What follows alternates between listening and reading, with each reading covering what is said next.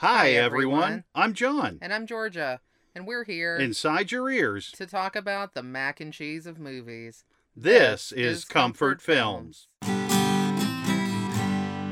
right, welcome to episode 20 of Comfort Films 2 0. Eternal Sunshine of the Spotless Mind. What a film. What a movie. Yeah, this is our Valentine's Day episode. And who knew that actually had to do with Valentine's Day? We did not. Nope. We haven't seen this one in a while, I guess. No, I had great memories of it, which Yeah. is funny because it's a movie about erasing your memories. which is hilarious and true, but I had the same thing.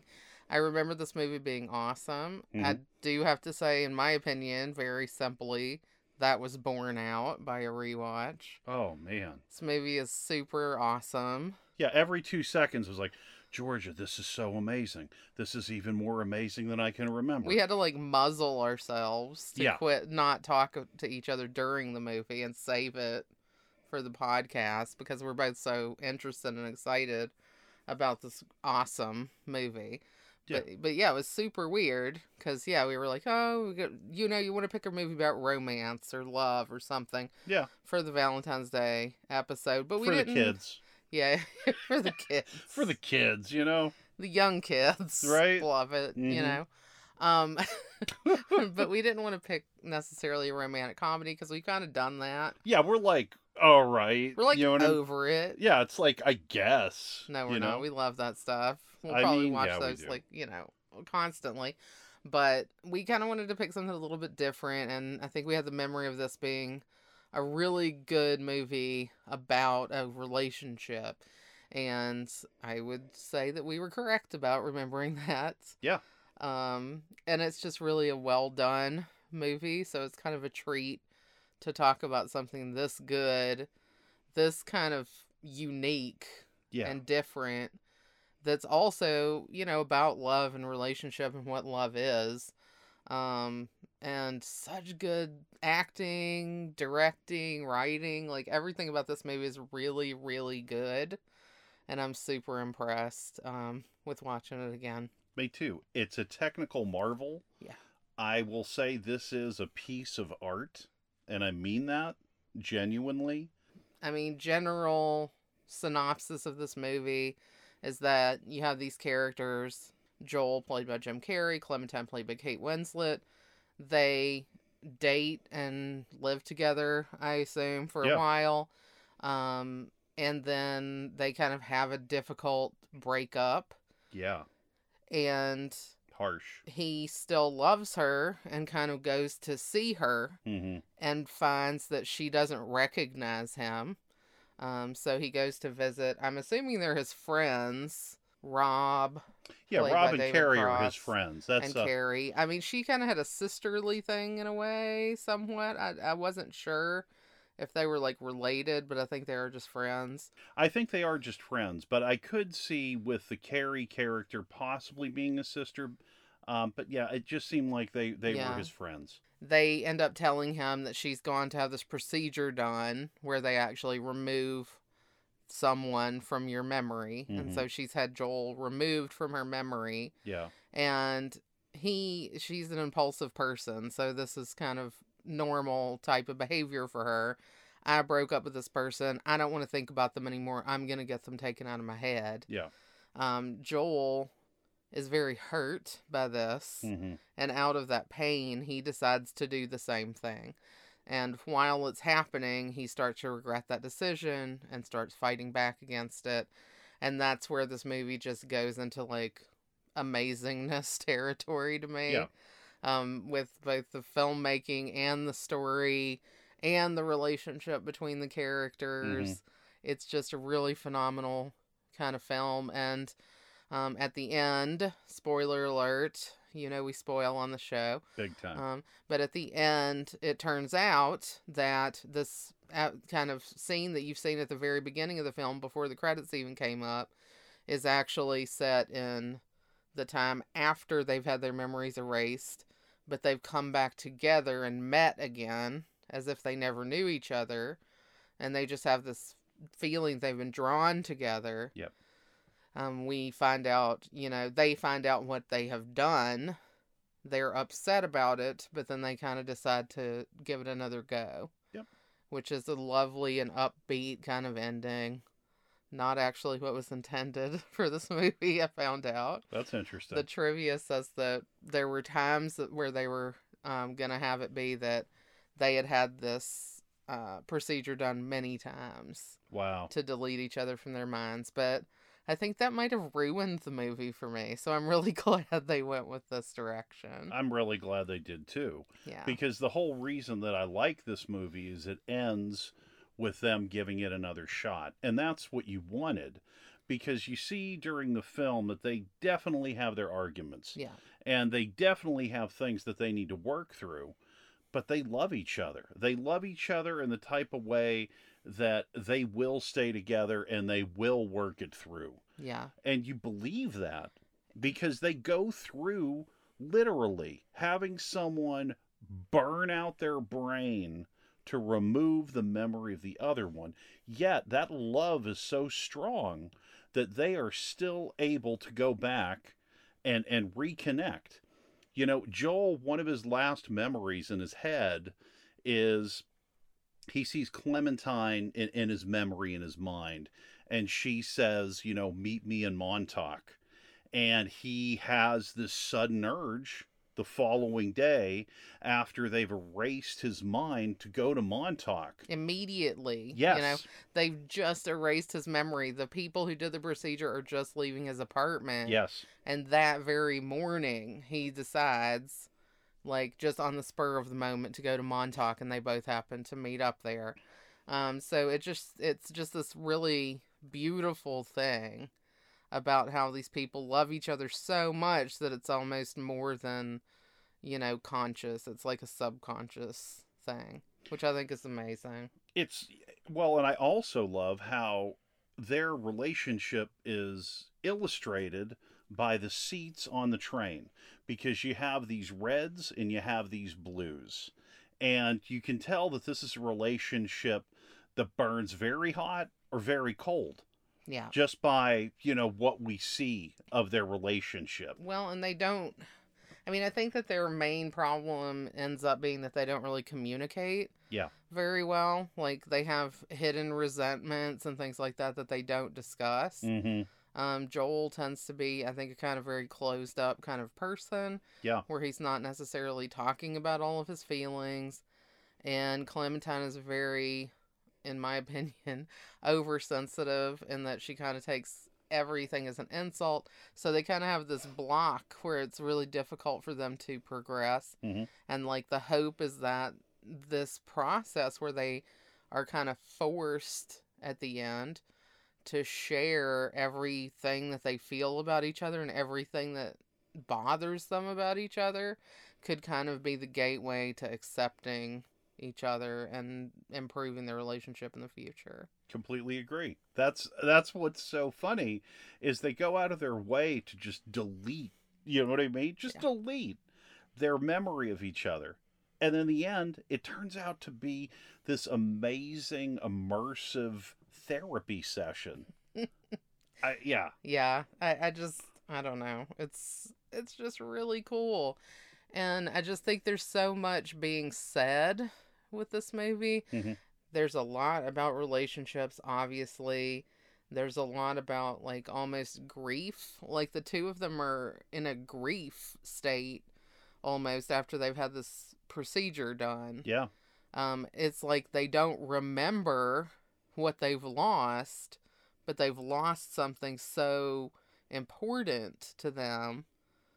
And it's just left this huge hole, which is kind of funny because uh, Lacuna is the name of the company that does the procedure. Mhm. And Lacuna, I think the word actually means like a hollowed out space oh and that's you know lacuna is thinking oh we're we're making this hollowed out empty space that you can fill with new things but all clementine and joel can feel is the emptiness of that space where the other one used to be it's it's just so intricately done Well, I also have to say it's like ECT. It's like electroshock therapy, where you have people that have these extremely painful memories. They have this heavy depression they can't break out of. And they go electively to the doctor and say, Can you please get this out of my head? And by just running this heavy electric current through my brain, which is what we have here. Yeah. And, um, you know, that's something that I, I thought about more this time because of this this depression. The that- that depression, have. yeah, the depression thing in this is very big. Mm-hmm. Um, that was one of the things I definitely wanted to highlight because I think that your connection to the ECT thing makes a lot of sense. Mhm. I think there's also kind of a metaphor around depression and antidepressants Mm, um, okay. here because I'm not, this is like super not my opinion in any way. I don't have any experience taking antidepressants. I don't know anything about it anybody who takes antidepressants should keep taking them, you know. But what I'm thinking that this makes me think about is how I have heard before that people who have taken antidepressants and didn't like it Mhm. have said that it it kind of dulls their feeling altogether. Oh, okay. Um, and this kind of felt like that. Like, you know, they chose to have this procedure so that they could not feel, but it didn't actually help them not feel. It just disconnected them from the reason they have that feeling. Wow.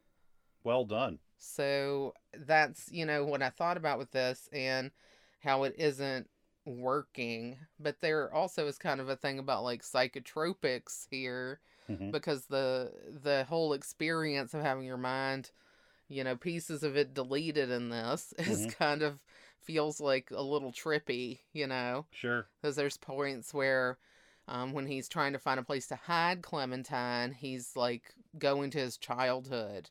So there's this, you know, Jim Carrey as a little boy shrunk down to a small size, but it's still Jim Carrey. Right. And his he acts like a little kid, but also not, and it's it is trippy. That's the only word I can come up with here. Well, I also have to say, everyone that works for Lacuna, they're almost like godlike, if, if you look at that, because you go to these people and you say, Can you help me? And it's like you have to talk to Dr. Mierzwiak, yeah. uh, and that's Tom Wilkinson. And basically, it's almost like a confession that It you is. have to give. You have to tell him all of the details of why you want to delete this memory, right? Yeah. And then you get all the physical belongings or anything that reminds you of this person, and you give it to these people, and they're going to, you know, magically make it go away. Yeah. But what you also have is that the people that work for this organization, not all of them are serious about their work. No, and they're kind of like this is kind of something we've talked about before Mhm. is like how bad it feels like when you go to somebody that you have to trust Right. to do something and they're just like regular people who aren't really that good at their job. Right. This is actually an experience I've had. I went to a therapist. I needed to talk some issues through, and the person just wasn't very good at their job. Yeah. And it made me feel like there was something wrong with me. And I'm supposed to be trusting this person with my, you know, deep, you know, intimate information about myself. And they're kind of like terrible psychotherapists. my experience was that I was experiencing a grief process and I was talking to the psychotherapist, and every time I would get emotional, the person would just tell me to stop and just stop talking and start breathing. and I mean, you know, Hmm. not everybody listening to this podcast knows me, but talking is my way of dealing with emotions. Like I have to kind of intellectualize things and talk through them so that I can understand them. And her thing was always just like, no, you have to stop talking, stop intellectualizing. You just need to feel this in the moment.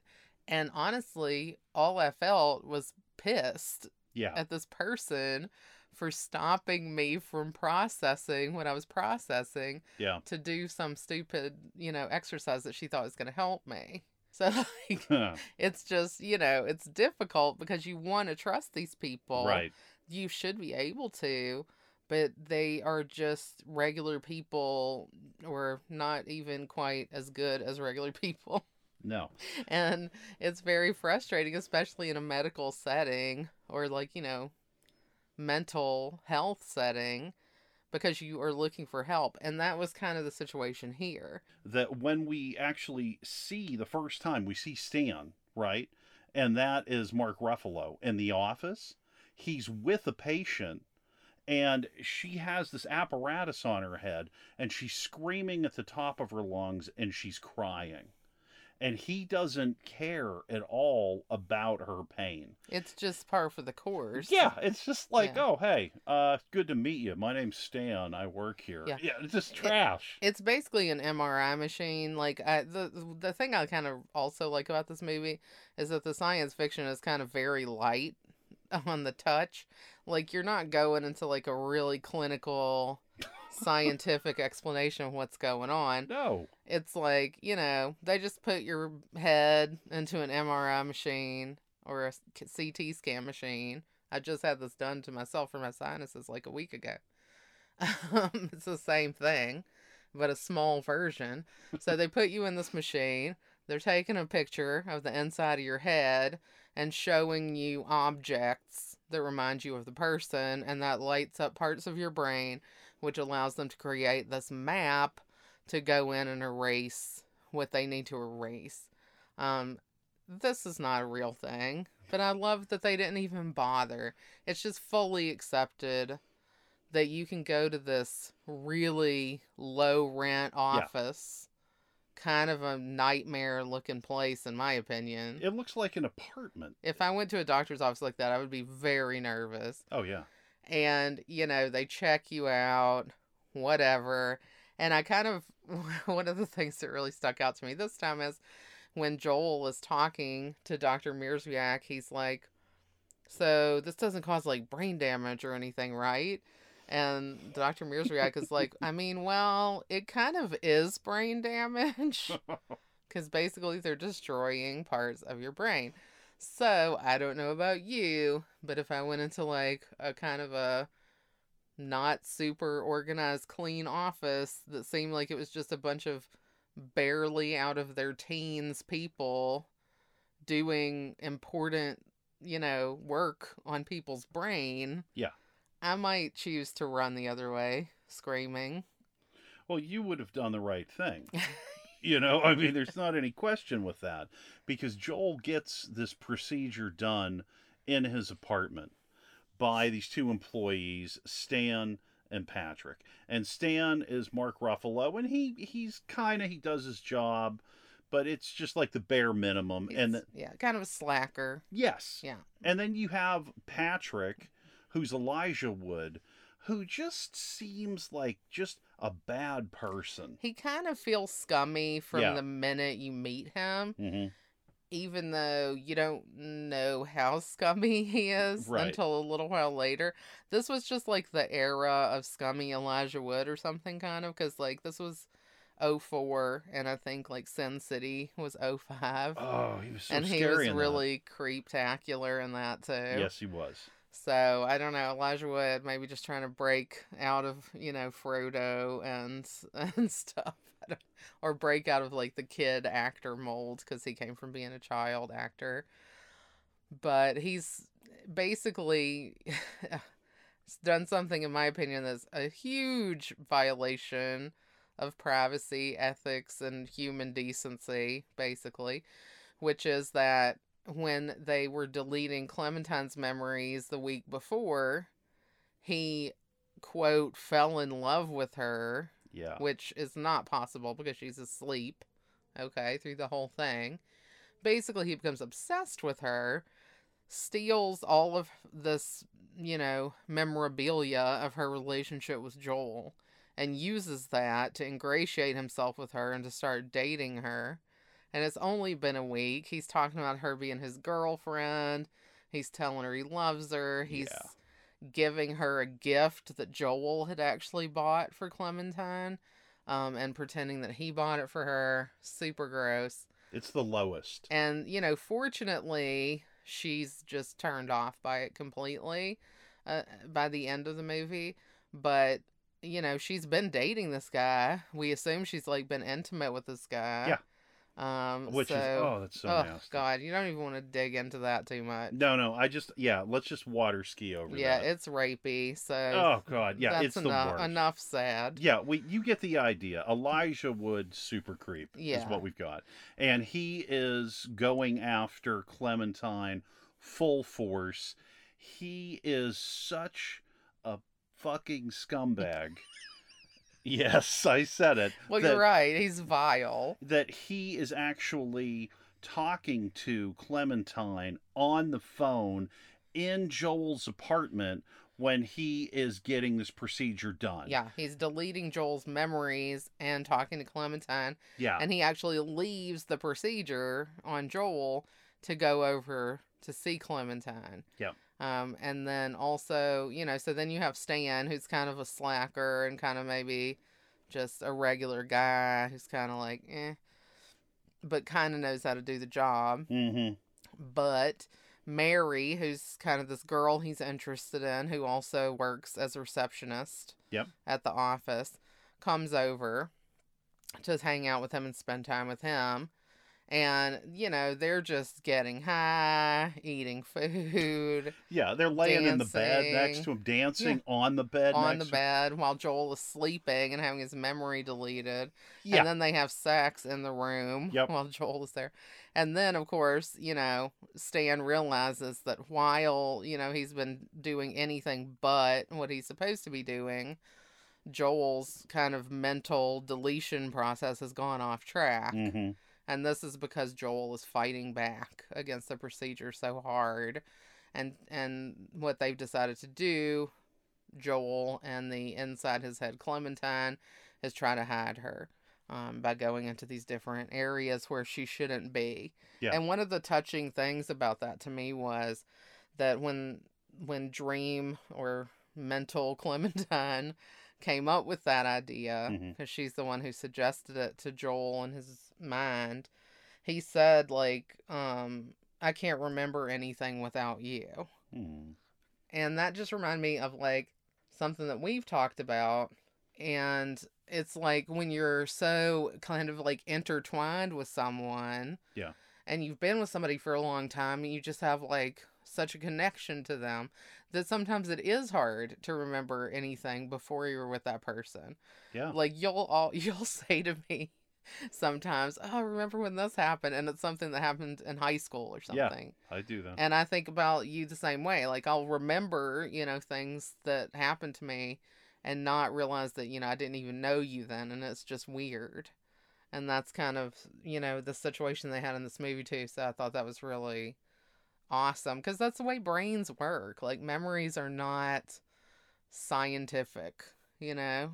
Well, I mean, I think they really make a joke with that because when you look at the display, when the technician is working on deleting your memories, it looks like a video game. You know, it's just like you're zapping these dots. Yeah. I it- mean, it's like yeah, It's like old, I don't know, like 80s graphics on the computers. like Space Invaders. Yeah, yeah. Yeah, it's, up there with that. Or like that. I used to have this video game.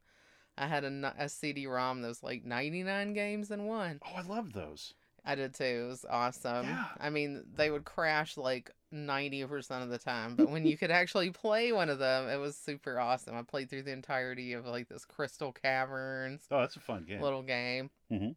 But the other one of the things on there was like this surgery game where you would like do surgery Oh yeah. and it was very limited. Like basically you just have to do like an ultrasound Mhm. of the person's stomach and you can see if they have a kidney stone or you know if you needed to operate or whatever. So it was funny though because you would start cutting, you know, into this person and you could well, if you were a horrible person like I was, I was, you could just start cutting them without anesthetizing or they would just scream and it was hilarious and the game would be over. High five. I did the same thing. It was just I did the same hilarious. You had and then you would hear them scream like, "Oh!" They'd be like, oh man, it was so funny though. But my game would always crash anyway before I could even get through the Sure. procedure. Like I would be able to cut, and then when I put the spreader into open, then the game would just crash. So I never could get past that point. So a lot of times, if I got to the point where I had the person and they had to have surgery, I would just start cutting and like make the scream and then let it be over. It was funny. It was totally funny, and I never like wanted to go through all the steps of doing the proper examination or surgery. I was like, let's just do this guy. Just give him the antibiotics and let him Like we would be great doctors, like these Lacuna people. Would Oh be right on track with that. Well, that that's something that I'll say that surprised me. Okay, is the system never crashed. We did have a situation where uh, Stan was saying he was low on power, so Patrick was checking all the connections because uh, you know he said he Stan said he wasn't able to wipe Joel's brain as clean as he usually would, hmm but we didn't have like a total system malfunction. No. And I got to tell you, I, I felt like the the chandelier or a toilet bowl or whatever that was that they put It looked like a head. colander uh, like, Yeah. that you strain spaghetti in. That's Well- what it looked like. It probably was that. Well, it it's like it's like a Marlon Brando thing. like when he was in uh, Island of Doctor Moreau, he like just picked up. I a, a story I heard is he picked up like a salad bowl and he just put it on his head. He goes, "Let's shoot." You know Oh, what I mean? that sounds like Marlon Brando. yeah, just I mean, and that's the kind of fun that we have here. And this movie references the fact that it's punk rock. Like they have a discussion Mhm. about the, The Clash, Clash, yeah. right?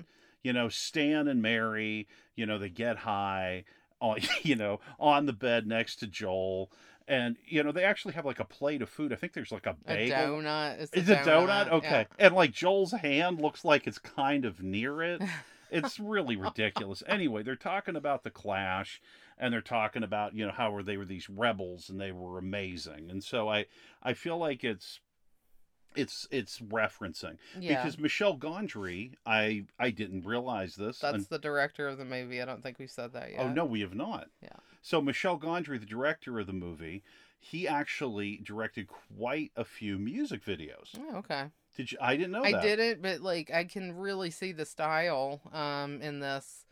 He's got a really good command of color. Mm-hmm. Um, the colors in this are great. I mean, Yeah. even just if you think about Clementine's hair colors, Love her hair they're color. great. Um, and I know just from reading the background of the movie that a lot of the shooting and a lot of the way it was done, like it is, a, it was a scripted film. Charlie Kaufman wrote it, who's actually quite a good screenwriter at adaptation, which we liked as well. Haven't Yeah. seen that one in a while, Mm-mm. but I would love to wa- rewatch that as well. Um, but there was also just a lot of room left for improvisation Okay. and especially with uh, Kate Winslet and Jim Carrey to work together to kind of find rhythms and find things to talk about, which I think really paid off because their relationship feels very real. Um, they have great chemistry, and it's it's so crazy because I'm just going off in a bunch of different directions, but like That's okay. they're playing i think they're kind of playing against type here jim carrey is usually like this outrageous kind of you know funny extroverted loud kind of guy Yeah. kate winslet is usually the cerebral kind of quiet person um kind of reserved but in this she's kind of the outgoing you know person and he's very like diffident and shy and i don't think i've ever liked him more and i like jim carrey in a lot of things Same here.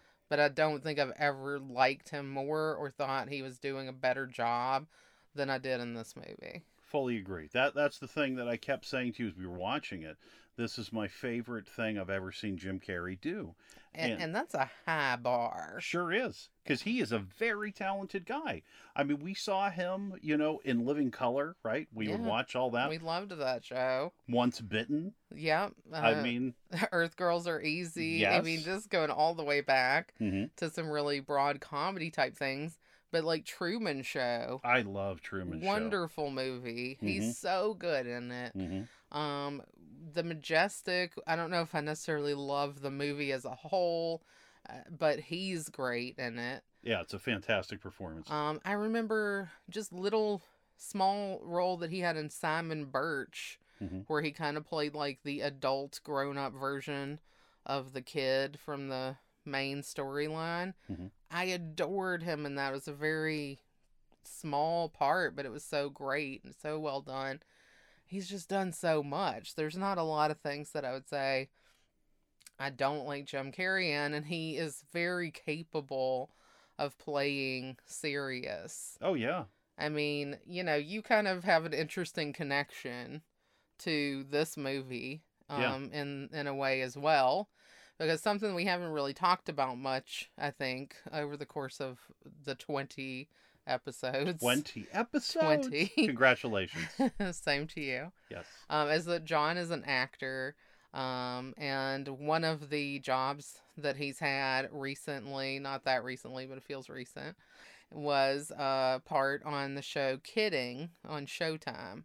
Um, Kidding was a show that starred Jim Carrey, Mhm. and the episode that you were in was actually directed by M- Michel Gondry, who directed Eternal Sunshine. hmm Um, so I don't know if you want to share a little bit about that experience or about that show, but it was another Jim Carrey kind of serious, very serious role.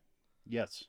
Yeah. The the show Kidding was about Jim Carrey playing a character named Jeff Pickles, and he was like a children's uh, television show host, and his life was just falling apart, and he was trying to hold it together. And so it, it had a lot of very serious themes running through it. And I was on for an episode playing a history teacher to his son Will. And it was so amazing because Michel Gondry, this movie is something that always, you know, has has been in my mind.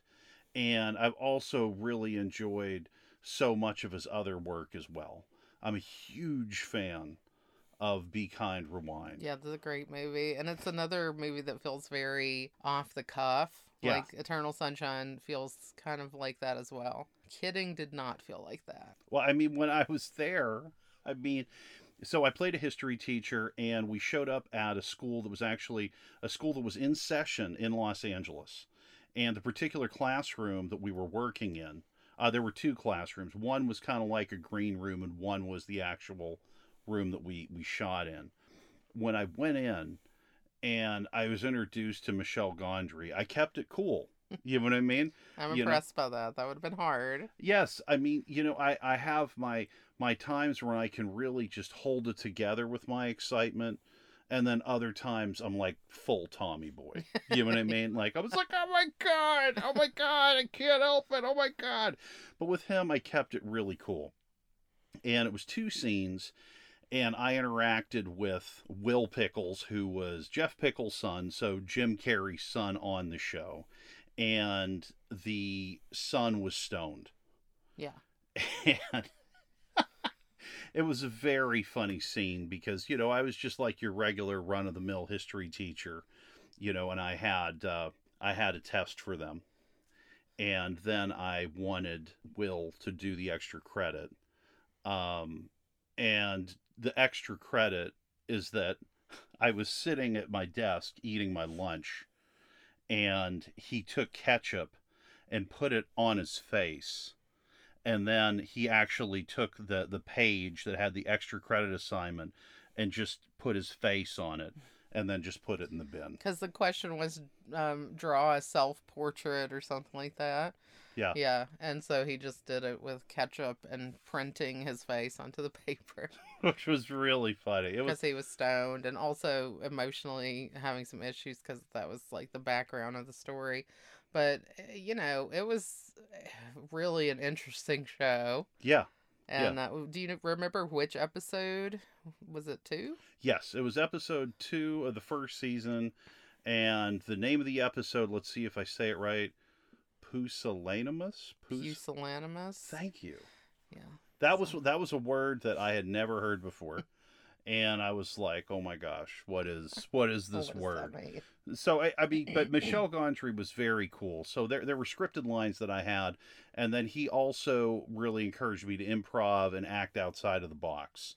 and that was you know a dream come true getting to play with you know someone that that it's a hero in your mind. Yeah. he's like hey why don't you try the line a different way? Why don't you try it like you're good friends with the kid? You know what i mean?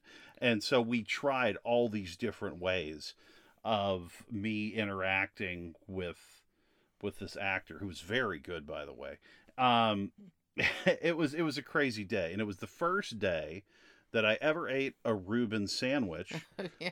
because there was a Reuben sandwich that was in the scene, and I was very excited to get to try that. Yeah, you just had to keep eating it. I mean, do you ever want to have a Reuben again, or are you like, I'm good on this now?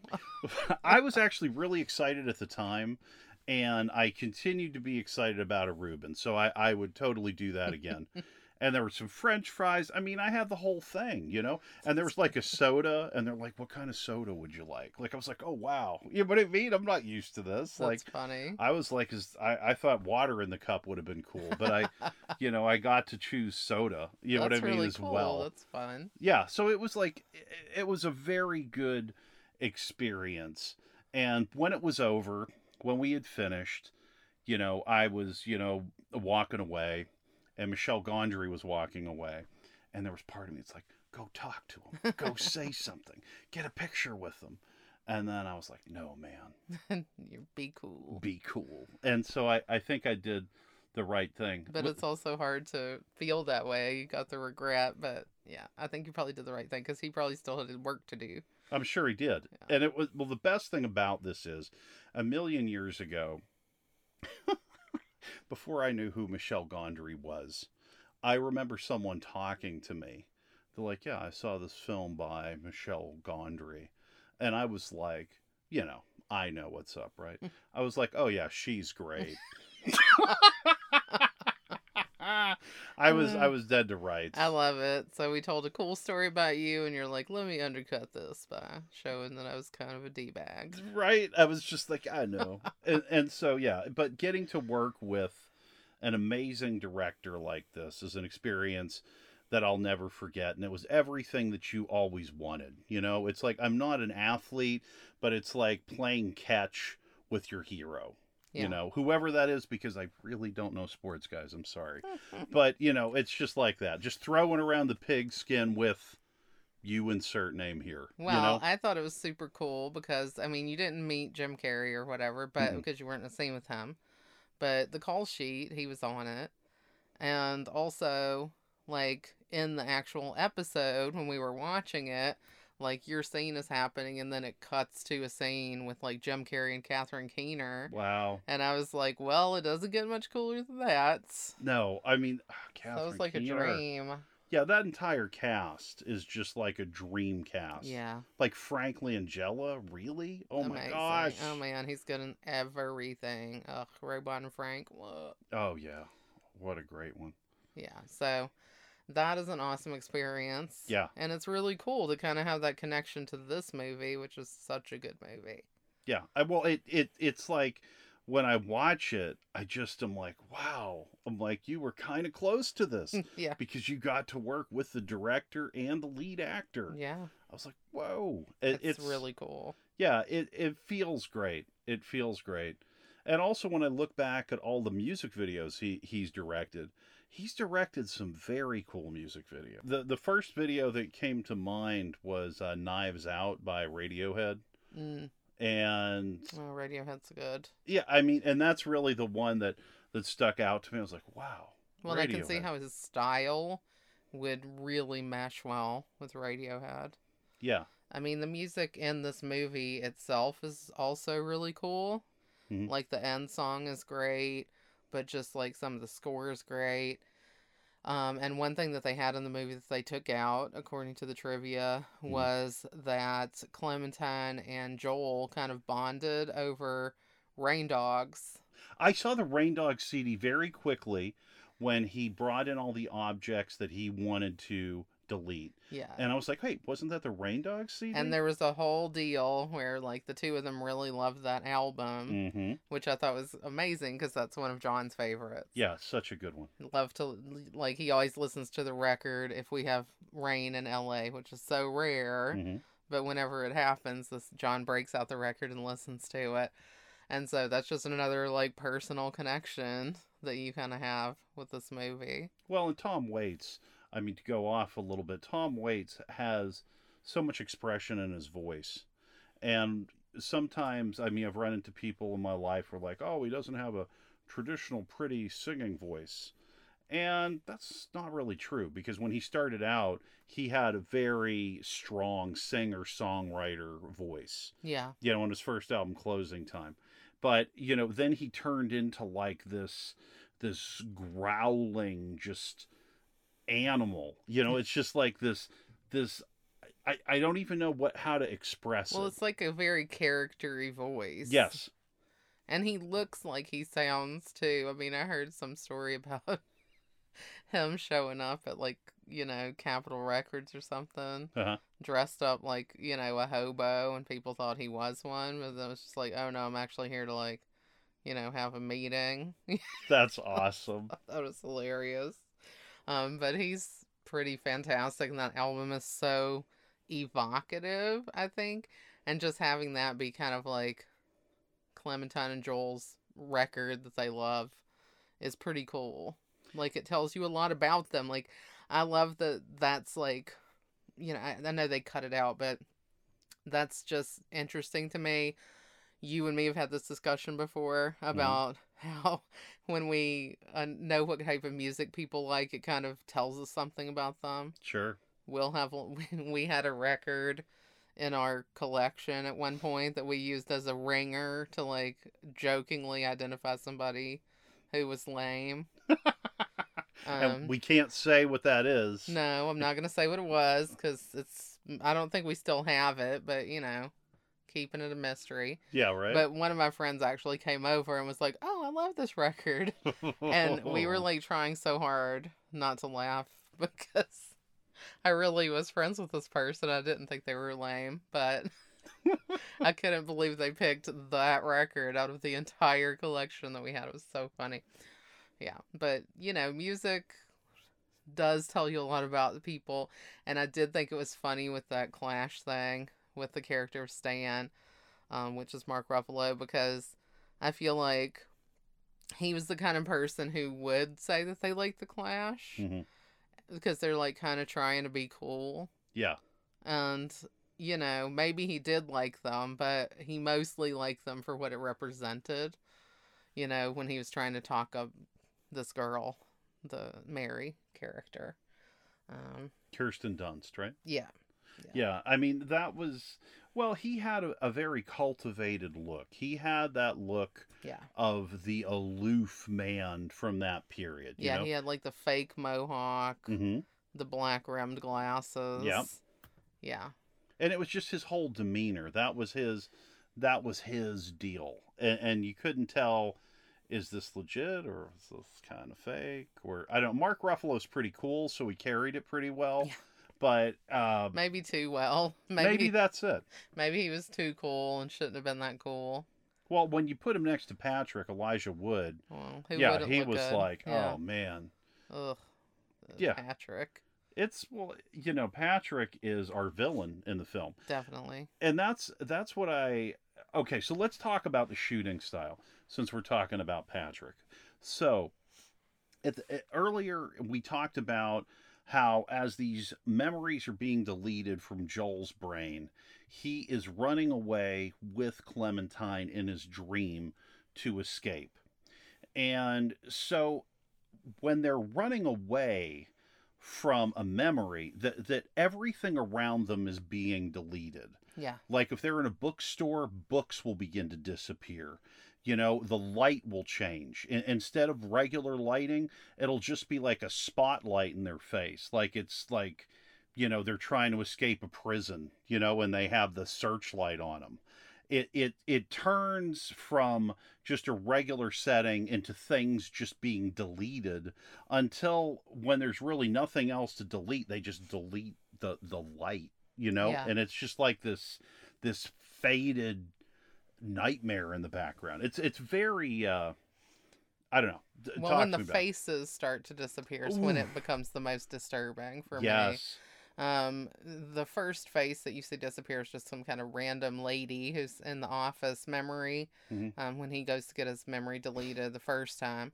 But then you come back to that memory again later, Yeah. and the doctor's face has started to disappear, and Jim Carrey's own face in his mind has started to disappear there. And there's another part where he sees Elijah Wood, um, and it was kind of maybe the only time he see, saw his face, and it looked like his eyes were upside down in Yep. the memory, and it was really grotesque. It was very scary because was it's so off-putting that you're looking at something that should be recognizable and it isn't. Well, the other time he saw Elijah Wood was actually at the Barnes and Noble. And he had heard his voice, but he never saw the front of the guy's face. He was behind a book or some display. So when he's in this memory, he keeps trying to run around to the front of Elijah Wood to see his face. But when he runs from the back of Elijah Wood's head to the front, it's still the back Yeah. because that's all the information. Well, he, he keeps grabbing his shoulder to try to turn him around. Oh, And every time he turns him around, he just sees the back of his head still. It's like the back of his head goes all the way around, so it's really creepy. yeah. Um, but it's so smart. Like we kind of touched on that earlier that this really is such an interesting creative way to mimic how the mind works. Mhm. But I thought it was just brilliantly done. Yeah, it, it was A plus all around. I've never seen a movie like this. I mean, the very idea of this is not something that when I first think of movies is something that comes to mind. You know, there probably is something because every idea, you know, is recycled. But I don't know. I, I feel like this isn't, you know? I know what you mean. I mean, for me, you know, I'm sure there's, oh, you know, there's things that were influential to this movie. Yeah. Um, but generally, I find this to be extremely unique, extremely creative, out of the box, just smart, kind of philosophical thinking. hmm Um, I don't really think that there are enough philosophical kind of movies that ask these kind of questions. Yeah. But it's like, uh, you know, philosophy of emotion, philosophy of love. How do people care about each other and things like this? I mean, on a simple level, it reminded me of Uh, the song Somebody That I Used to Know Same here. by Same here. Gotye because it isn't necessarily that the two the two people Joel and Clementine were well Joel in particular part of the problem that he was having that drove him to go get the procedure wasn't necessarily that he wanted to not remember Clementine it was that he felt so hurt by her not wanting to remember him that that's what drove him to want to get rid of the memories. Because all the pain that they've gone through in their breakup was nothing compared to the betrayal and pain he felt of her saying that she didn't want to know him anymore. And that's like somebody that i used to know like the the chorus of the song says but you didn't have to cut me off make out like it never happened and that we were nothing I don't even need your love, but you treat me like a stranger. And it feels so rough. You didn't have to stoop so low, have your friends collect your records, and then change your number. I guess that I don't need that, though. Now you're just somebody that I used to know. So it's like all the hurt and trauma that they put each other through. It's the fact that she doesn't even know him anymore. Like it destroyed what what happened. It's like it deleted everything and the Mhm. pain of that was worse than the pain of the breakup. Well, I mean, when you bring up somebody that I used to know, I mean, there are even more connections because we have uh, this memory where he talks to Carrie and Rob, and he says that, you know, I wanted to call her after this fight, but, you know, it wasn't her number anymore. Mm, Okay, so that that I didn't even remember yes, that. I caught that tonight. So that's there. And then the other piece of it is, okay, there's also a card that's sent out. Yeah. Saying, you know, whoever has this procedure done, you know, we'll say John Macy. It'll say, you know, John Macy has had the memory of Joe Smith deleted. Please do not bring up Joe Smith to him ever again. He does not know he exists. Thank you. Yeah. You know, and that's just like a card that they send out. It's like it looks like it's a form letter because when he goes into the office, Mhm. he sees them printing these out and to be sent out to people Oh, because it's part of the process. One other thing that I would say is a connection to that song Mhm. is that that song is told from both perspectives. Ah, There's the the beginning section is the man singing um and you get all of his point of view. hmm But then at the end of the song, the woman comes in and says, Oh, yeah, well, this is why I did that. So, you know, it's it's something where I think you see that in this movie where we really see Joel's perspective, obviously. hmm Um, but it's also very clear that, you know, Clementine isn't the bad guy here. Yeah. Neither one of them is the bad guy hmm they both said hurtful things to each other. Yeah. And they both, you know, were responsible for the relationship failing. So I think that that's a really fair kind of perspective. Well, we also have, and I don't know if we, we've talked about this, at the very end of the film, Mary, played by Kirsten Dunst, who works in the Lacuna office, she actually works, uh, and, and I think she's actually putting address labels on envelopes with these letters saying, you know, this person is deleted. We see her doing that.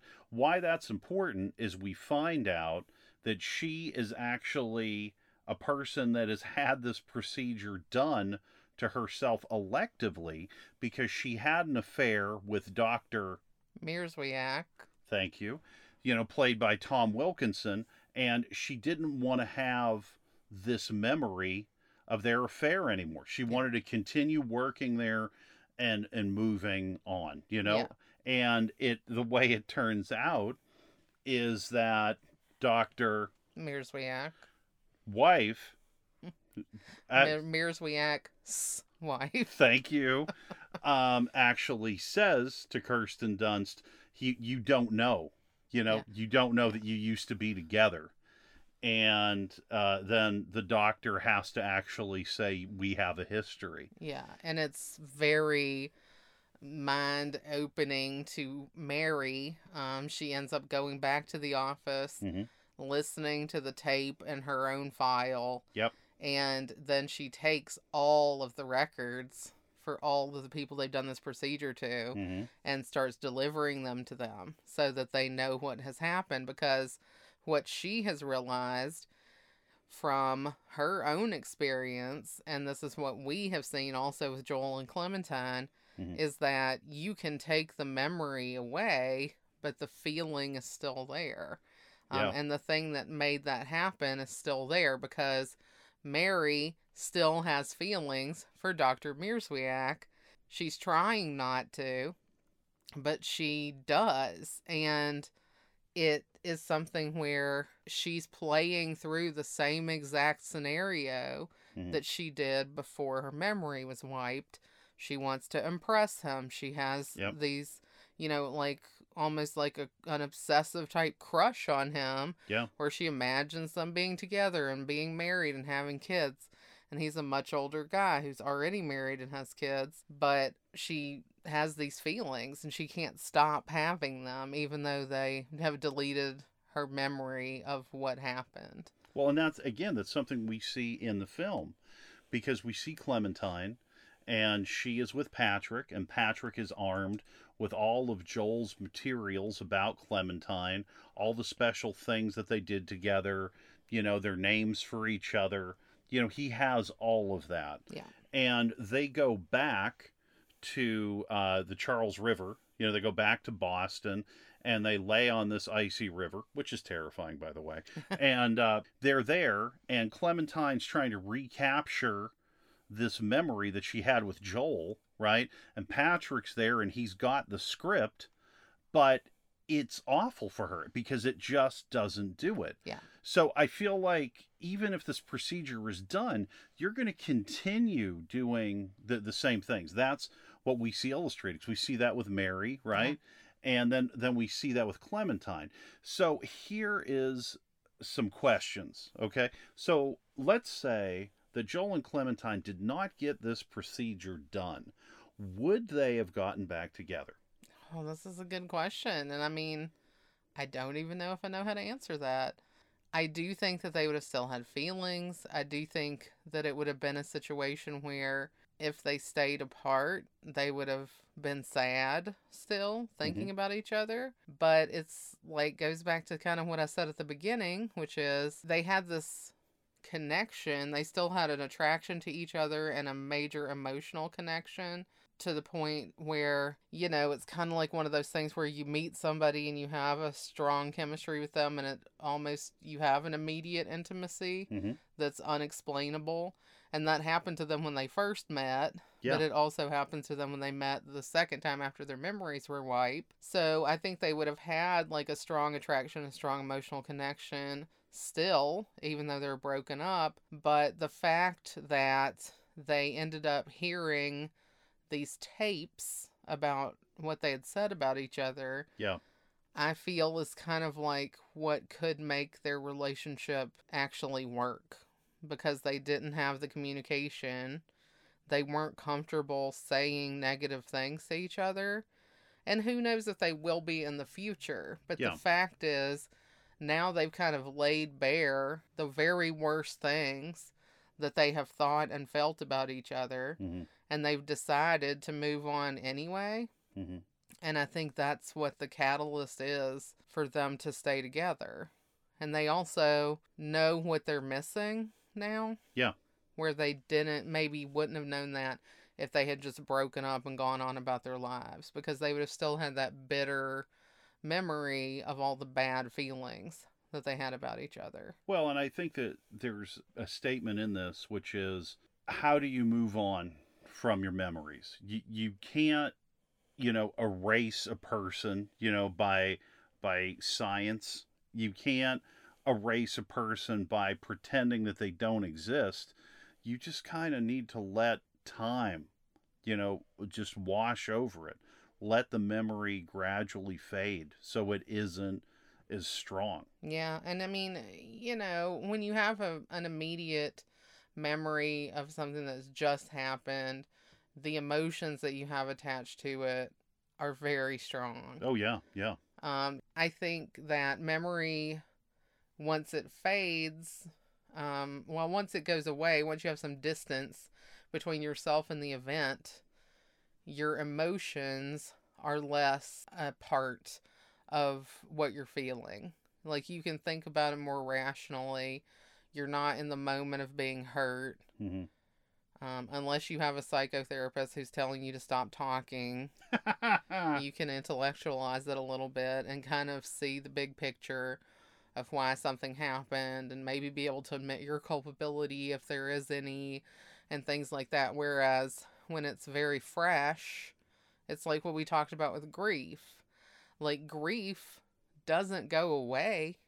You know, we've lost people in our lives Sure. and we still very much miss them.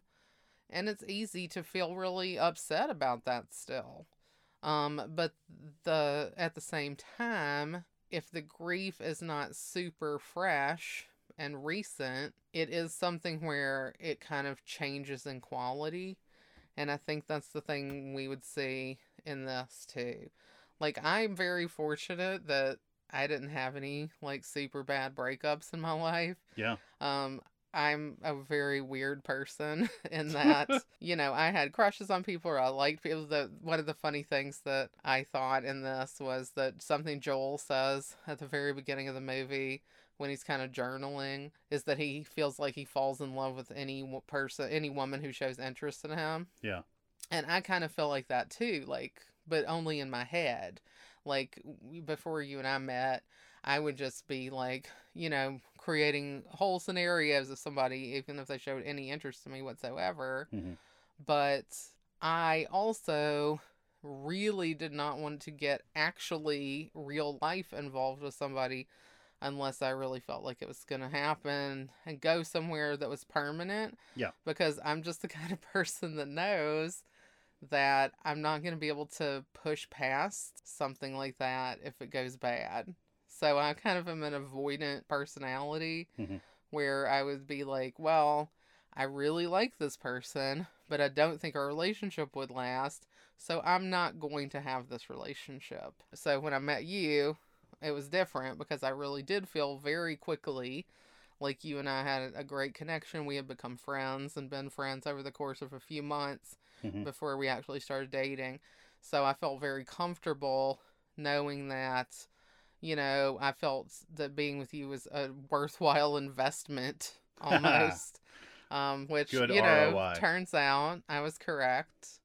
Yeah, exactly. I'm like Le Chiffre. I'm like the Le Chiffre of love.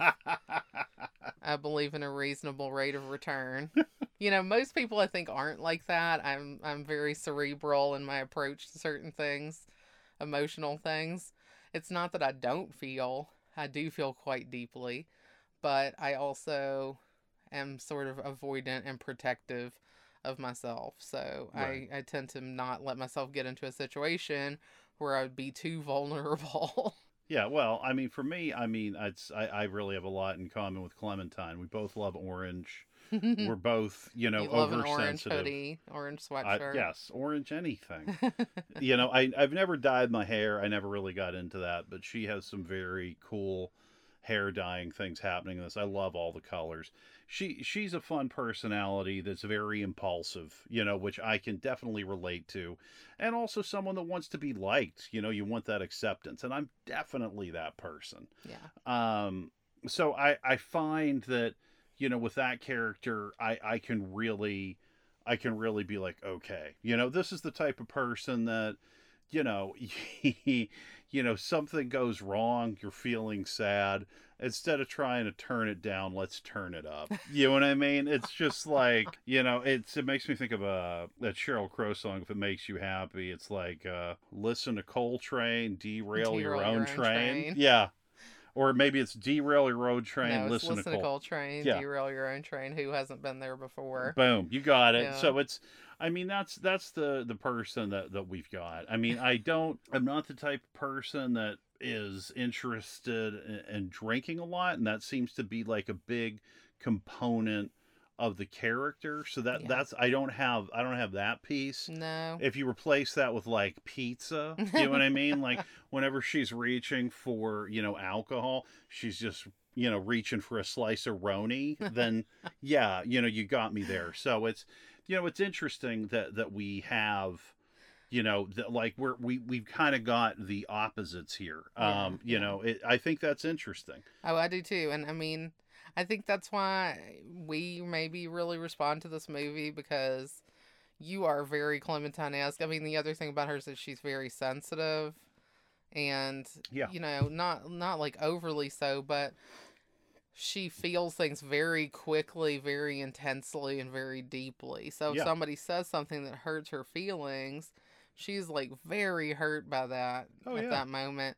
And, you know, she can't really shake off like that reaction, that emotional response. Mhm. Um, but she's also like full of life. She's one of the like the most full of life people, and I think that's part of Joel's attraction to her. And I would say that's part of my attraction to you as a person too.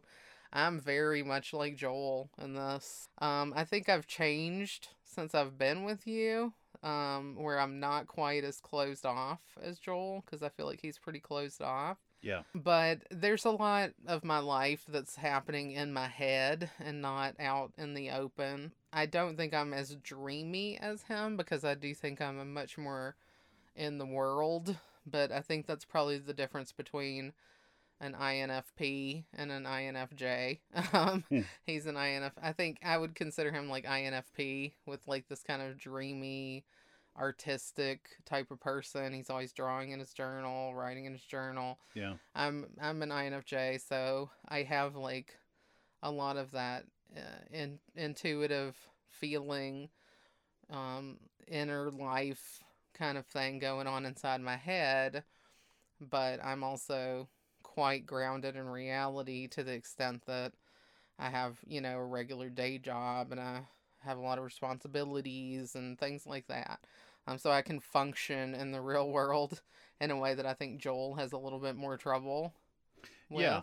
Yeah, it it feels like Joel. I don't know what he does for a living. Does that ever? is I that don't ever think. It, I mean, he has a job. He's carrying a little briefcase type thing, so I'm assuming he's like an office worker type, Mhm. like myself. Yeah. Um, but it doesn't really define who he is in the least. No, Um, his appearance. It's like it, it, it makes me think of Casino Royale. You wear the suit with disdain. Mhm. You know, that's what I feel like with Jim Carrey. Is he's got on yeah, you know his slacks and his sweater and his button down, but he isn't shaved. no, And, you know, and then like he's got this kind of long kind of disheveled, kind Yeah. of shaggy dog hair. and he's always got you know when he has the the sweater on he always has like one of the uh one of the collar ends out Yeah, you know it's Wow. always like it's just like he's doing it but it's just like doing it in this really kind of half-assed way you know and it's it's funny because we talked about the lacuna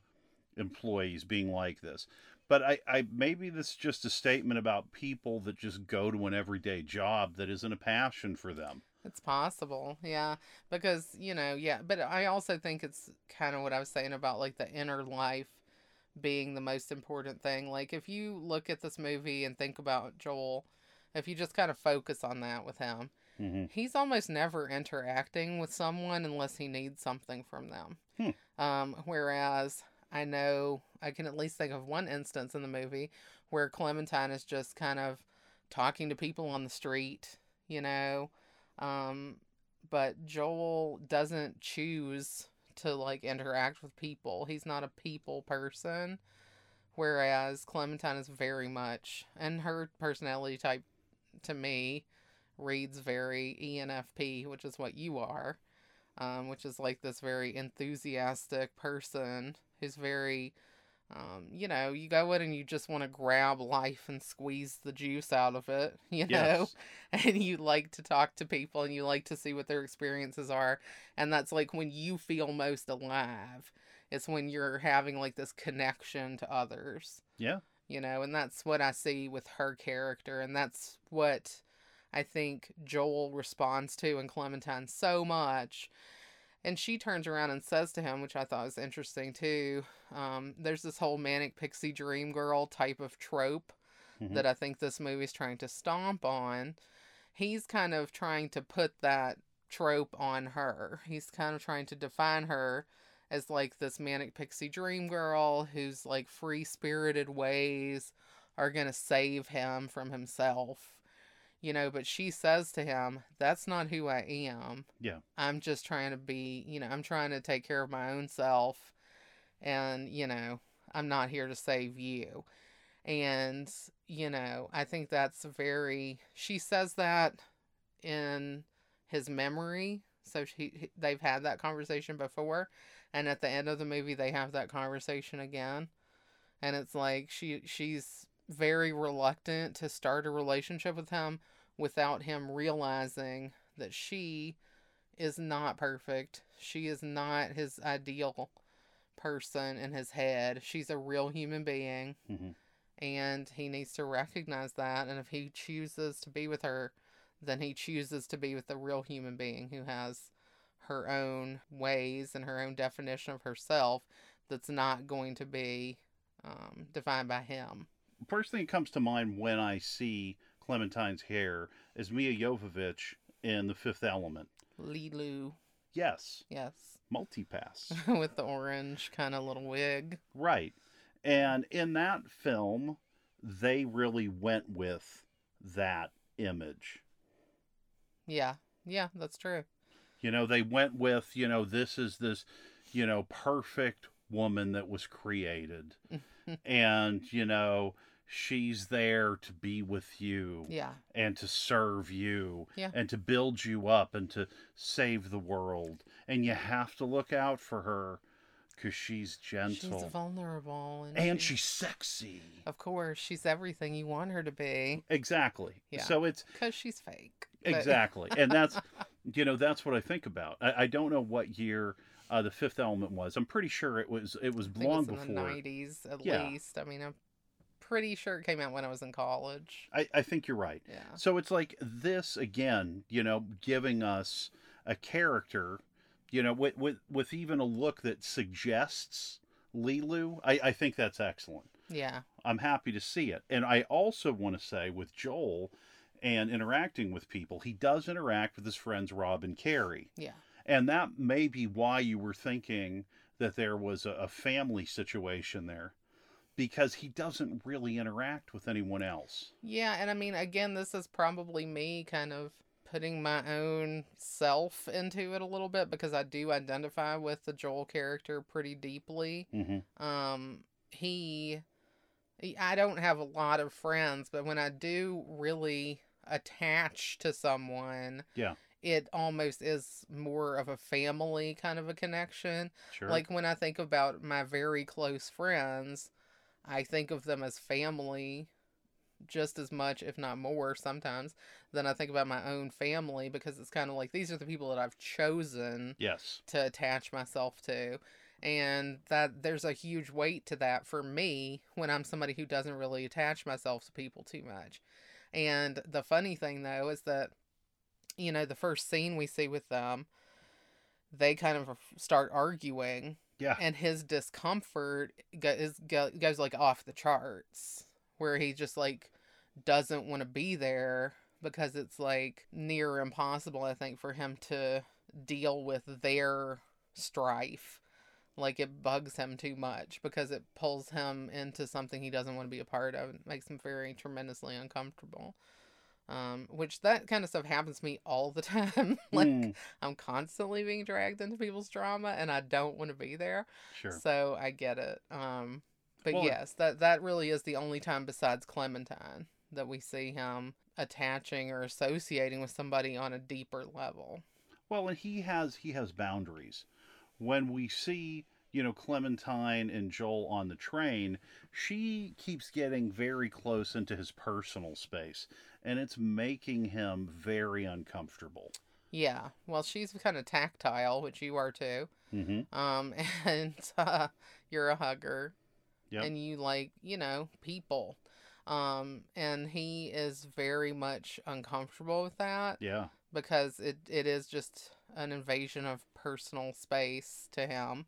And he's also just afraid. He, again, I'm telling you, I really associate with this person because this character is so me um, with his avoidance. Like at the beginning, we later find that this meeting between them, which seems like it's their meeting for the first time, is actually them meeting after their memories have been erased. But she's instantly like super interested in him and wanting to talk to him and he's very interested in her too but he's extremely afraid of that like he Yeah. likes her so much that he's terrified um he keeps saying that he needs to leave he needs to stop talking to her he needs to go somewhere else Yeah. and the first night that you and I kind of expressed our interest in each other, I did the same thing. I was like, okay, yes, I like you. I'm going to go now.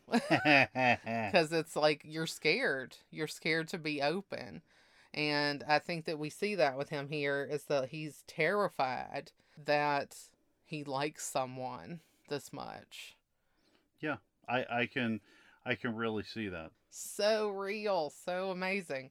And yeah, for me to say that Jim Carrey kills it in this role is me saying something because I do really see myself in that character so much, the character of Joel, so, so, so much. And I don't always see characters that I identify with that much, but they did such a beautiful job writing this person Yes.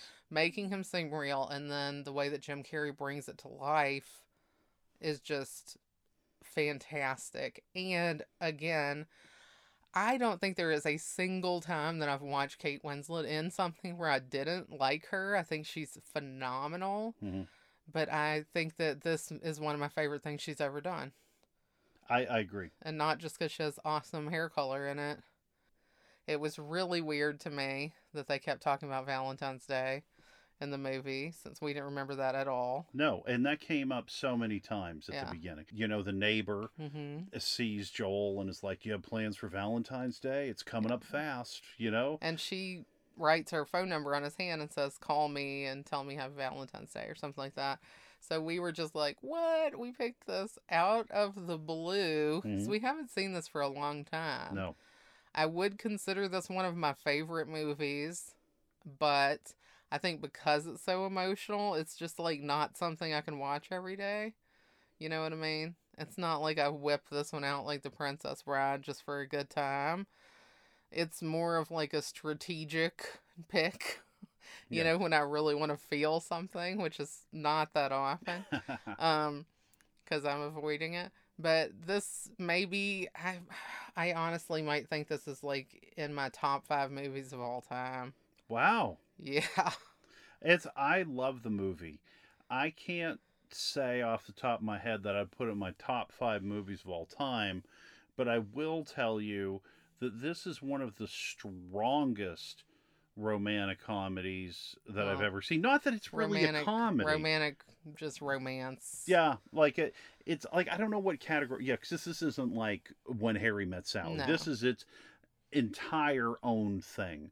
But I feel like you've got a perfect garden that's just observed. I feel like you know there was a lot of time taken, you know, to work the land and plant the seeds and water them just right and just allow them to grow. yeah And I feel that the relationships between all of the, the actors in this is purely organic. Nothing feels out of place. You not know, even- yeah No, even the, the small things, right? Like, I mean, when, uh, you know, Mark Ruffalo and Kirsten Dunst are like smoking this joint and talking about the Clash. How many times, you know, have, have were you in college or were you at a party Yeah. and there's there's this situation where people are just getting really philosophical, you know, and they they want to talk about you know what they're doing and you know it, it's just like okay cool you know and how they're rebelling when they have like a day job and like they're you know just literally like torching people's brains for a So living funny. right so it's a very uh it's a very good film in, in that respect and also i feel that elijah wood is so damn despicable that again it just it keeps you moving. It's just another Yeah. element. Like i did not want him to win. Oh god no. And i was like does patrick win? And back of my head because again it's been a while. I thought that the ending of this movie was different. I thought that the ending of this movie was that they met on the train again and they just kind of saw each other mm, no Yes, that was what I had in my head. I was like, they just see each other on the train after they've had, you know, this discussion, and then they've heard each other's, you know, like innermost thoughts on each other, which are so Hurtful, piercing. yeah. yeah, they're and- sharp yeah right. And that they couldn't handle the situation, and then they just ran into each other, you know, like the next day or a few days later on public transportation. That was my memory it could have gone that way you know It there could've. it could have gone so many ways i'm Yeah. glad it went the way it did Absolutely. because that's really what puts it into my top five um but i i don't know just everything about this movie comes together for me the characters the story the way it's told the sh- the philosophical aspect of it because i really love that stuff Mhm. You know, I can sit down and have a philosophical discussion with somebody for hours and hours, and it's just my favorite thing. Yeah. Like, I'm not even that big on talking to people unless it's like a super deep conversation. Mm-hmm. Um, so that's like the one time that I am interested. So I just, all of those things come together. It's so well written, it's so well envisioned and brought to life. Yeah. And, you know, you can just see the point of view. And it's funny actually that you were talking about genre um, and talking about, you know, romantic comedy because I read that Michel Gondry did tell Kate Winslet that it's a comedy Mhm. and told her to go very broad with everything. And he would also privately, on the other end, tell Jim Carrey this is a, a drama and he had to play it completely straight. Yeah. So it's like, even though they totally were being told they're in a separate kind of a movie, how amazing did they come together? beautifully and it's i i think that michel gondry th- this is a thing i think that he likes to take people that are known for being big and funny and getting them to dial down Yeah. because that's that's what he did with me he was like i really like what you're doing here you know this is good but then you do this smile at the end and it's too big and then i lose interest you know Well, and it that's was funny. but I lo- but it was perfect again because the guy was so specific. You're like, all right, got it. Well, and then I- he, you know, it was it I thought out. you were fantastic in that too. I Aw, was just you. so proud of you and so happy for you Thank you. because that was just such a great scene. And you actually got to play a character, you know, it wasn't just some throwaway little thing. It's like a real character. Yeah, You had some meaning and feeling, and it was just a cool scene, and you did a really good job. So, yeah, I hope everybody will, you know, pop out and watch that episode of Kidding. Um, just see what John did, um, because he did such a good job, and it's really worth seeing. So, do you have anything else you want to add about Eternal Sunshine? I do, but it's kind of a heavy note. But I, I'm going to move through it quickly. One of the other things that I thought about is if we're dealing with a person that has Alzheimer's or dementia, that is is losing these memories, and you know that would be a situation where the person doesn't want to lose these memories either. Mm, and they're they're trying to hang on to them and you know you have these memories get jumbled and that is something you know i've i've experienced firsthand right. Yeah. because my father you know when when he was towards the end thought i was his brother yeah. and that this was this was a constant and it reminded me of how joel just kept trying to hide clementine and other memories like they went back to when he was a kid playing under the table in his mother's kitchen Yeah, and he kept losing rationality in those scenes. yes yep. where he would if he was thinking about being a little kid he started feeling and acting like a little kid mm-hmm. and just having like instinctual feelings and responses because he what didn't have this well developed adult brain. Yeah. And that was really crazy. I, I love the way that they did that and it made a lot of sense to me. And i really see what you're saying uh, about this kind of dementia thing because i felt like at the beginning of the movie um, after the credits roll so after you know it, it would have been immediately after he left from the doctor's office and was going home and was going to have the procedure that night. Yeah he had like this severe disorientation mm-hmm. where they had done the MRI and gone through all these memories and stuff and then he had to take this pill and he seemed to be going through almost that kind of dementia feeling and, and loss of sense of place and who he was and all these kind of things. yeah and it ties in with with the shooting style and also this idea you know that they're zapping memories away Yeah. and you know and that would happen he would end up in a place after everything around him every person every object had been eliminated and he would just end up in like an empty space Just disoriented and not Yeah. knowing what he was doing and scared, very afraid. And uh yeah, that was that is heavy, but I definitely think they were going for that. It's I, I mean it's a beautifully crafted film. It's a beautifully crafted film. So uh, yeah i did want to say that because that that's something that that came up um, That's a huge point. I think. I'm really glad you made it. yeah it, it's it's just something where you see it especially if you've been through it you know firsthand then you you see this. And um yeah i i mean again there's so much to this film that they were able to pack in Yeah. you know eh, we've got we've got some heavy drama in this you know we've got some very heavy drama in this and there are some laughs you know but it's yeah. it's it's mostly i would say a romance It's a romance and it's just yeah, a romance with some drama and comedy elements. Yep. But it feels very real. Like Everything. the realism of it, which is kind of funny to say because, you know, 50% plus of the movie is spent in almost this dreamlike state. Right. But the reality of that dreamlike state is so true to me. Like there's a lot of truth in this movie. Well, here's another one. And and this ties in. Okay, when Joel is in the bed in his apartment and they're doing the procedure on him and he's decided that he doesn't want it anymore. He is out on the ice, down on his knees, screaming for them to stop. Yeah. And what do we see? We cut to, you know, Mark Ruffalo and Kirsten Dunst just kind of dancing on the bed or doing whatever they're doing. And that to me felt like they were saying, I mean, this is harsh. Like it, it's like an uncaring God, you Hmm. know, like you just, you have, you know, these, these things that, that you pray to. And I mean, I believe in God, so I'm not going to say I don't. But, you know, it's like you have this belief and you're praying with all your heart.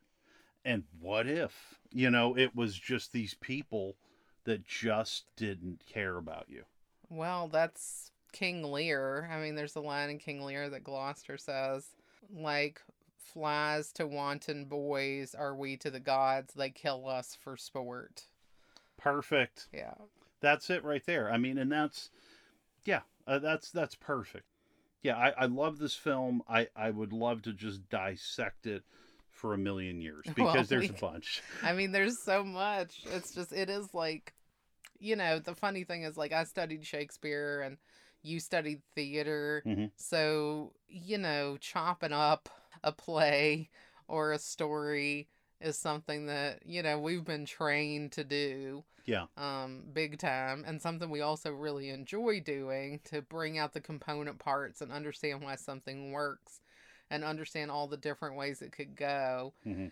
And because this movie is really philosophical and just asks a lot of real questions, like big questions Yeah. about life, about love, about memory, about pain, about grief, this is just like food to us. This is a banquet. Yeah. Speaking of which, Speaking of which, do you have a food, a comfort food that you would associate with this movie? I would associate this film with a big meal like we would get on New Year's on the East Coast from one of the Chinese restaurants. Okay. Oh, I almost went that way myself. Ooh. Because I think that they do have that a couple of times in this movie that they're eating Chinese food. Um, and it's like those tiny corn ears, yeah, which is funny because we used to have a friend who really hated those. Hmm. Like he hated the very idea that they existed, Hmm. but I actually love them. Um, but yeah, I think that's interesting and it makes sense because this movie has all the flavors. You know, like Chinese food has all the different flavors salty, sweet, umami, you know, bitter, sour. And that's what this movie has too. And that's kind of what life offers you as well. Um, my food is weird. Um, but I feel like this movie makes me think of a snow cone. Ooh. Um, like in particular, a rainbowy one Mhm. that you get at like the fair or somewhere. So you have like the shaved ice, and then you have like your flavors that you can pick. Mhm. And the flavors are al- always in those super bright colors, Oh, like Clementine's hair. that's awesome. So I think about having like this rainbow snow cone, Mhm. and it's sweet, but it's also super cold, and they're on the ice, you know. And the poster for this movie is them lying on the ice. Yes. And then there's another part of it where they're like actually playing in the sand and snow in Montauk. Mhm. And like they're like falling into it and the snow is like crusting onto them and stuff. So I think about like that frostiness of a snow cone. That's Oh, perfect. Yeah. All right. Well, I think that's it for our Eternal Sunshine of the Spotless Mind episode. Mhm. Loved talking about this movie. Same here. It's so great. We will be back. We will return uh, next week. And I think we're kind of planning to do a little bit of a superhero series for a few weeks. So a hard pivot from what we've been Yeah, doing recently. And we haven't really done any superhero related things, I don't think. So uh, we're going to do that in the lead up to the release of the new Batman Mm-hmm.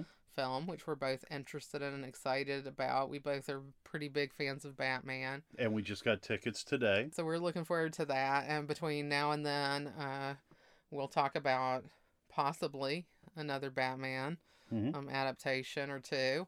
Um, but for sure, some superhero fun, um, which will be really exciting. I'm looking forward to it. Piff, pow, zowie. Piff. uh, oh yeah, right. Is it Biff? Biff. Pow. So we look forward to discussing that with you starting next week. Yep. Until then, Stay comfy. stay comfy.